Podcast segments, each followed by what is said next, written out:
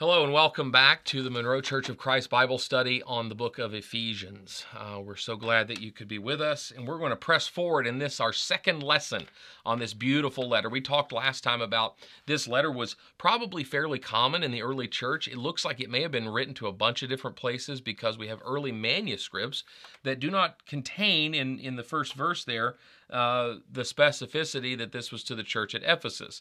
It was left blank as though it was a form letter that people would fill in, whoever they were sending it to. That may have been the case, but we do know that it was received by the church at Ephesus, and we do know that Paul was at least in some part the author of it, uh, or at least it came from those who learned from Paul and who who were disciples of his. So we trust very much in the inspiration of the Word, and we trust very much in in uh, the teachings of this beautiful, beautiful letter. And it's all about our identity. It's all about who we are. And so that we got to keep asking ourselves that question as we read this: How does this inform me about who I am? How does this teach me to better understand what I'm about? Uh, a, an identity crisis can produce devastating results. When we don't know who we are, it can drive a lot of traumatic and damaging things in our life. And the same is true spiritually. And Paul is writing to say, This is who you are, and this is how you will live because of it. So we got partway through chapter one where he talks about us being children of God. He talks about the grace that was bestowed upon us, the mystery that we have been, has been revealed to us about salvation and about our inheritance and being heirs. So let's continue in verse 15. Uh, Paul gives some specific words here to the, the audience. For this reason, I too, having heard of the faith in the Lord Jesus which exists among you and your love for all the saints, do not cease giving thanks for you while making mention of you in my prayers, that the God of our Lord Jesus Christ, the Father of glory, may give you a spirit of wisdom and of revelation in the knowledge of him. In other words, I'm praying for you all the time. I've heard about your faith and I pray for you so that God will continue to reveal some things to you. Now, what would that be? Verse 18 I pray that the eyes of your heart may be enlightened so that you will know what is the hope of his calling. What are the riches of the glory of his inheritance in the saints? And what is the surpassing greatness of his power toward us who believe? Paul says, Look, here's who we are. And I'm going to tell you some things about who you are. And my prayer is that your eyes will be open for you to truly, fully, and completely grasp what that is. What he's praying for is that they will understand and have their hearts open to what he's about to teach them about their identity and about who they are. Now, he goes on in some more detail here uh, about this. Uh, and uh, let's see. Yes, these, this is halfway through verse 19. These are in accordance with the working of the strength of his might, which he brought about in Christ when he raised him from the dead and seated him at his right hand in the heavenly places, far above all rule and authority and power and dominion and every name that is named, not only in this age, but in the one to come. In other words, this is rooted, your identity is rooted in Jesus Christ and the power of God and the fact that he rules over all things, not only now, but for all eternity. And he put all things in subjection under his feet and gave him as head over all things to the church, which is his body, the fullness of him who fits all in all. So, as Paul discusses the concept of Christian identity and who we are and what we are, he says, um, What we are are children of God, people who have been saved by grace, people who uh, have inherited, we are heirs, we've inherited this glory. And I'm, I hear about your faith and I want to strengthen your faith and I want to pray that you will be enlightened as to what the nature of your identity is. And here Paul says is a summary you're children of God and you have been purchased by the blood of Jesus Christ and the powerful uh, position of Christ as head over all things uh, means something for your identity and who you are. A couple of things to note here. The the concept of our identity, which is the broader picture of the of the letter, rests very much on the idea that Christ is the head of the church. The church is in subjection to Christ and Christ is the head. We are the body, he is the head. And we're going to talk about submission and subjection in, in future lessons because I think sometimes we get that a little bit misdefined and we think of that as um, something more along the lines of like an oppressive relationship, and it's not that at all. So we're going to talk about that. So I, I just want to make you aware we're coming back to it. So just wait. But in the meantime, I want to point out something else because he he he's making the point that you are children of God. Your identity matters. It will inform how you live and the choices you make and how you treat one another. And being children of God means that you were saved by God through Christ, and Christ is the head of the church. Uh, and he uses the word church here. Well, the word Paul actually used was ecclesia. It's Greek, uh, and that word in translations into more common languages from the Greek, like Latin and English, took that word and translated it as church. That's not actually the correct word, though it's the word we use. And here's why that word was used that way. Um, ecclesia means a gathered people or a called people. Okay, ecclesia means people called out of their homes. Is very literally out of their homes to a public place of meeting, a called people or a gathered people. Now, the far more accurate or precise term would be congregation, a group of people that are gathered.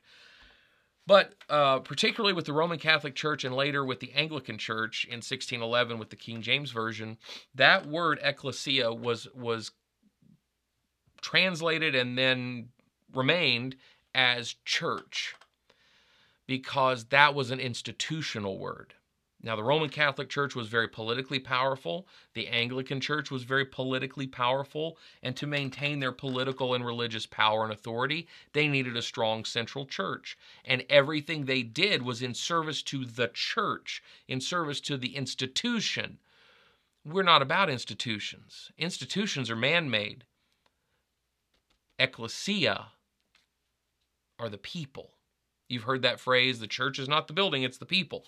But for certain groups of people throughout history, it has been necessary for them to emphasize the institution of religion over the subject of religion, which is us and our relationship with God. And so when we see, and, and in fact, the word church has become synonymous with what we mean to say there. We say, well, I'm going to church. What does that mean? Well, I'm going to join a group of people in worship or in study or in fellowship we say church interchangeably with congregation, but they're very different concepts historically. And I think it's very important that we maintain an idea that our identity is not wrapped up in an institution, because then we become defenders of an institution rather than of the gospel, which calls us out into that gathering. So I'm very big on ecclesia. I am very big on this word. And when and when you change it, when you understand the meaning, that it's not an institution, it's not a place, it's not a building, it's the people. Boy, that changes how you look at other verses. Look at, at Matthew when when um, when Jesus is talking to to Simon and he says, uh, "You are no longer Simon, you are Peter, Petros, uh, which means rock. You are you are the rock, not Dwayne Johnson, but Peter, uh, Simon Peter." He says, "You are Petros, Peter, and on this rock, Petra, um, so he, he gives him this nickname, which is a play on words, which was a very Semitic thing to do, very Greek thing to do, even in, in, in how he words it. But you are Petros, and on this Petra, this rock, I will build my, and we would say church, because that's what the verse says. But if you take the more literal meaning of ecclesia, which is gathered people, upon this rock, upon this basis, upon you, I will call my people. Well, what did Peter do in Acts chapter 2? He stood before the people and he called them to repentance and baptism in Christ. When we think of ecclesia as the people, the gathering of people, that becomes an important part of our identity. We're not just members of a club. We are the subject of Christ's own relationship of his the, the marriage is how it's referred to in scripture we are the subject of that, not an institution, not a building, not a church, but a people, a gathered, called people, united with one another through Christ and united with God through Christ. And we are the ecclesia. And I think that's that's beautiful. I wanted to bring that out because we see in that verse that Christ is the head over the church. That's going to keep coming up throughout Ephesians. I want you to start thinking ecclesia. Christ is the head over us, the body. That is a part of our identity not as members of a church, but as people who are called to Christ. All right, we're into chapter 2 now. Here we go. Now, Paul is really bad about run on sentences. Okay, but I'm going to stop sometimes in mid sentence for Paul because Paul didn't do English grammar. Uh, okay, so he runs on and on and on, and you'd never want to be in an English class diagramming the book of Romans or anything like that because it's impossible. But uh, I might stop midway, review some of the ideas, and move on. So just be prepared for some stop and go here. And you were dead in your trespasses and sins, in which you formerly walked according to the course of this world, according to the prince of the power of the air, of the spirit that is now working in the sons of disobedience. Among them we too all formerly formerly lived in the lusts of the flesh, indulging the desires of the flesh and of the mind, and were by nature children of wrath, uh, even as the rest. And what he says there is, uh, hey, we we were dead we were hopeless. We were helpless. We were done for. It was over. The wages of sin is death. Sin separates from God. That's final. That's finality. It's over. It's too late. You're done. And all of us were there. Not just the pagans, not us, all of us, not the Jews, not the Gentiles, everybody, Paul says. We were all living according to our own desires and, and, and desires of the flesh. We were dead. We were dead in our transgressions, dead in our trespasses, dead in our sin and we were all equal under that sentence. But look what he says after that. But God, being rich in mercy, because of his great love with which he loved us, even when we were dead in our transgressions, made us alive together with Christ. By grace you have been saved. Okay. Um, I could, if I don't take care of myself, okay, and I get out of shape, um, some of you are saying, if, uh, and and I am too. Uh, but if I don't take care of myself, my health deteriorates. I develop. I, am severely overweight. I'm diabetic and heart disease, and I drop dead when I'm 40. Okay, I'm getting close. drop dead, right in, in, in middle age. It's too late for me to go on a diet. You know, I can't. I can't. You know, be falling on the floor and say, "Oh, I should walk more." No, it's it's too late. The damage is done. That's how sin was in our life for our soul. It's too late. You you you you died to with sin. You died in sin, not a literal death, but you were dead in that sin. You had no hope, and it's too late. Nothing can be done. But God has this mercy, and He's rich in it. There's an abundance of it. There's plenty to go around, and then some. And He loves us with that kind of love, Paul says. And because of that, because of Christ, which was the manifestation of that love, we were made alive again. Now, look at what it says, though. Verse 5 even when we were dead, that doesn't mean that we were resuscitated and then we got our life right, like, like me laying there on the floor dead from a heart attack, too late to do anything about it. That's the way we were in our sin. We didn't do anything. God didn't say, okay, now you get these things right and you come up and be on my level then, or stop doing that and then we'll talk. No, it says, even while, even when, at the moment when we were dead, at the moment when we were buried in our sin, at the moment where we were drowning, even then, God saved us. God sent Christ and made us alive. There was no prerequisite. We didn't do anything. We didn't have to meet certain criteria. And then he said, no, he offered the salvation through Christ right then where we were. And then what happened? Well, Paul puts here in parentheses, by grace you have been saved. It's by grace. Now he's what what he means there is it is of no doing of your own. Paul is always faithful in emphasizing that idea. Paul says, even while you were dead, God made you alive through Christ. You didn't do anything. That wasn't your doing, that was God's doing. And what else did he do? Verse 6 And he raised us up with him and seated us with him in the heavenly places in Christ Jesus, so that in the ages to come he might show the surpassing riches of his grace in kindness toward us in Christ Jesus. Verse 8, important verse here. For by grace you have been saved through faith, and not and that not of yourselves, it is the gift of God, not as a result of works, so that no one may boast. Look at that. Isn't that beautiful? What a wonderful summation. Mastery. Here I can say a million words to make the point that Paul makes in just in just a couple of verses. For it is by grace that you have been saved through faith, and that not of yourselves, it is the gift of God. There is nothing you did to earn it, nothing you did to merit it, nothing you did to bring it about. It is only by God, not as a result of works, so that no one may boast. For we are his workmanship created in Christ Jesus for good works. We are his workmanship created in Christ Jesus for good works. The good works don't come before you get into Christ, okay? Uh, that doesn't mean you can't do good works. I mean, it just means the good works don't get you in Christ. The good works are not what saved you. God saved you. God did the saving through Christ. And then He shapes you to be what He wants you to be, to do those good works and to go forth. And we are created by Him in Christ Jesus for good works, which God prepared beforehand so that we would walk in them.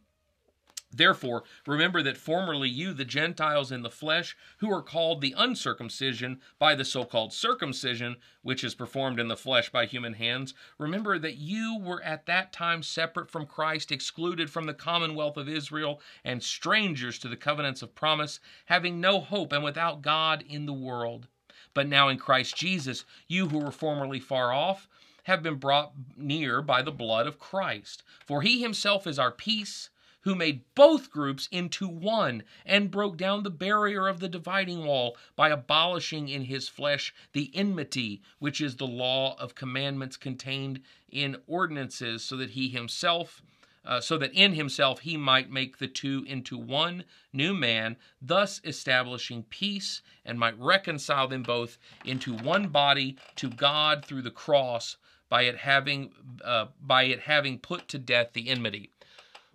That's a lot. Let's let's back up and unpack this. He he's speaking to the Gentiles. He's saying, "Look, you Gentiles, you're the uncircumcision. That's what they were called. And you were not a part of the circumcision, the Jews. Okay, you weren't the chosen people. You were outside of God's family. You were outside of God's people. And you were separate from Christ. You were kept out of the commonwealth of Israel. You were strangers. You you were not a part of this. He's saying, you Gentiles, you weren't a part of this, but now you are. Why? Jesus brought you in. The blood of Christ, the sacrifice of Jesus on the cross, it pulled you in. It adopted you into the family. And now you're part of the family. And so, in, a, in talking about identity, my goodness, how big is this passage? How big is this? He's saying, You Gentiles, you, you weren't a part of this. You don't have the history these Jews do with God. All right? But Jesus pulled you in. You're not a Gentile anymore. You're a Christian. You're not a Jew anymore. You're a Christian. You're not a pagan anymore. You're a child of God. And by his blood, he brought you near, and he broke down the walls and the barriers so that he could reconcile these two groups. You were separate, one under the law, one not under the law. One lost in sin, the other lost in sin, and he brought them together and made them into one thing, one identity, one unified family. So there's another aspect of identity. You weren't a part of the family, but now you are through Christ. And it wasn't anything that you did to do that, He did it all Himself. Um, thus establishing peace and must re- and might reconcile them both in one body to God through the cross by it having put to death the enmity.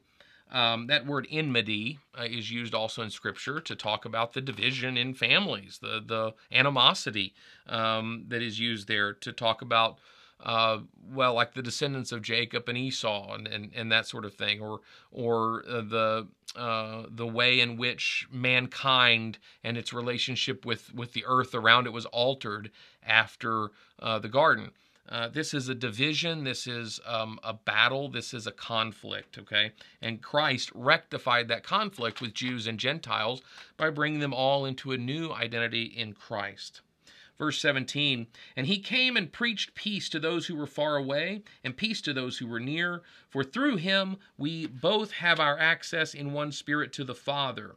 Um, this uh, would have really uh, or th- this will really echo things if you study the book of Romans at all, where Paul is addressing an audience of Jews and Gentiles, and he's saying that you don't you don't have uh, any separate um, any separate characteristics anymore. You're not Jews and Gentiles anymore, and it doesn't matter what you are because that's not going to help you. Only Christ. So the identity of the world, the Jew, Gentile, pagan, that goes away when we're in Christ. That's the num. I'm I'm a Christian first. I'm a Christian first before I'm anything else. Uh, our identity is in Christ. Uh, if you're not watching our uh, Romans Bible study series, I strongly encourage you to, or excuse me, our Revelation Bible series. You can watch Romans too. Uh, talks about some of the same things, but in Revelation, uh, in some of those those first four or five chapters, we're going to talk a lot about identity, particularly national identity, because that book deals a lot with uh, loyalty to the state and rebellion against the state and identity in Christ. So these these all kind of go hand in hand. It's almost it's almost like the Holy Spirit might have known what they were doing, uh, putting it together. So uh, I would encourage you to watch that because we need to remember this. We need to remember this. Our identity is not in a nation, a state, a political party. It's in Jesus Christ. Uh, verse 19. So then, you are no longer strangers and aliens. Oh, isn't that isn't that wonderful? You're no longer strangers and aliens, but you are fellow citizens with the saints. In, in other words, you don't live here. You don't live here. This isn't home.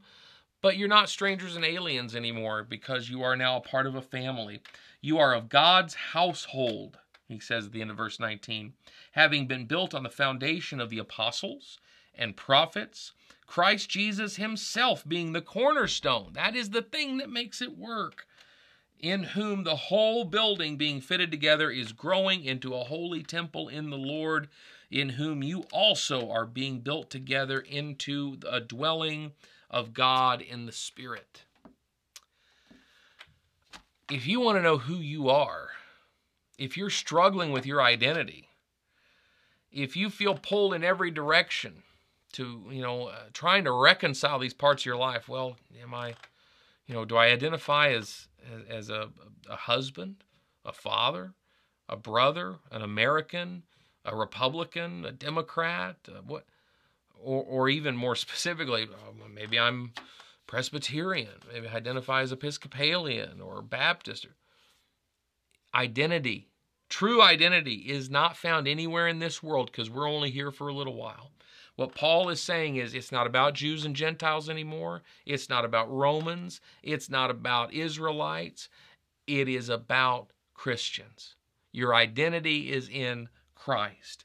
If you go through this life looking for an identity in a world that is temporary, you will forever be a stranger. You will for, forever be an alien because you don't belong here. You belong with Him and you find your identity through Him. And it's built on a foundation of apostles and prophets and God's own word. And then Jesus Christ is that cornerstone. He is that building block which holds all things together. And that building is now built. It is growing and becoming a holy temple in the Lord. And we are being built together into a dwelling of God in the Spirit, the church, the ecclesia, the people, the body of Christ. Paul is making the case that our identity, if we properly identify it, will draw us closer to one another and closer into the good works and obedience of Jesus Christ. But we have to figure out what our identity is who we are as a church, who we are as people. And in these first two chapters, he says, You are heirs, you are children, you have an inheritance you have shed away and put away all other identifying characteristics and become only Christians, children of God. And by the power of Christ, you're being built together, put together, and assembled to do something wonderful and amazing. And we'll talk more about that in chapter 3. Thank you so much for joining.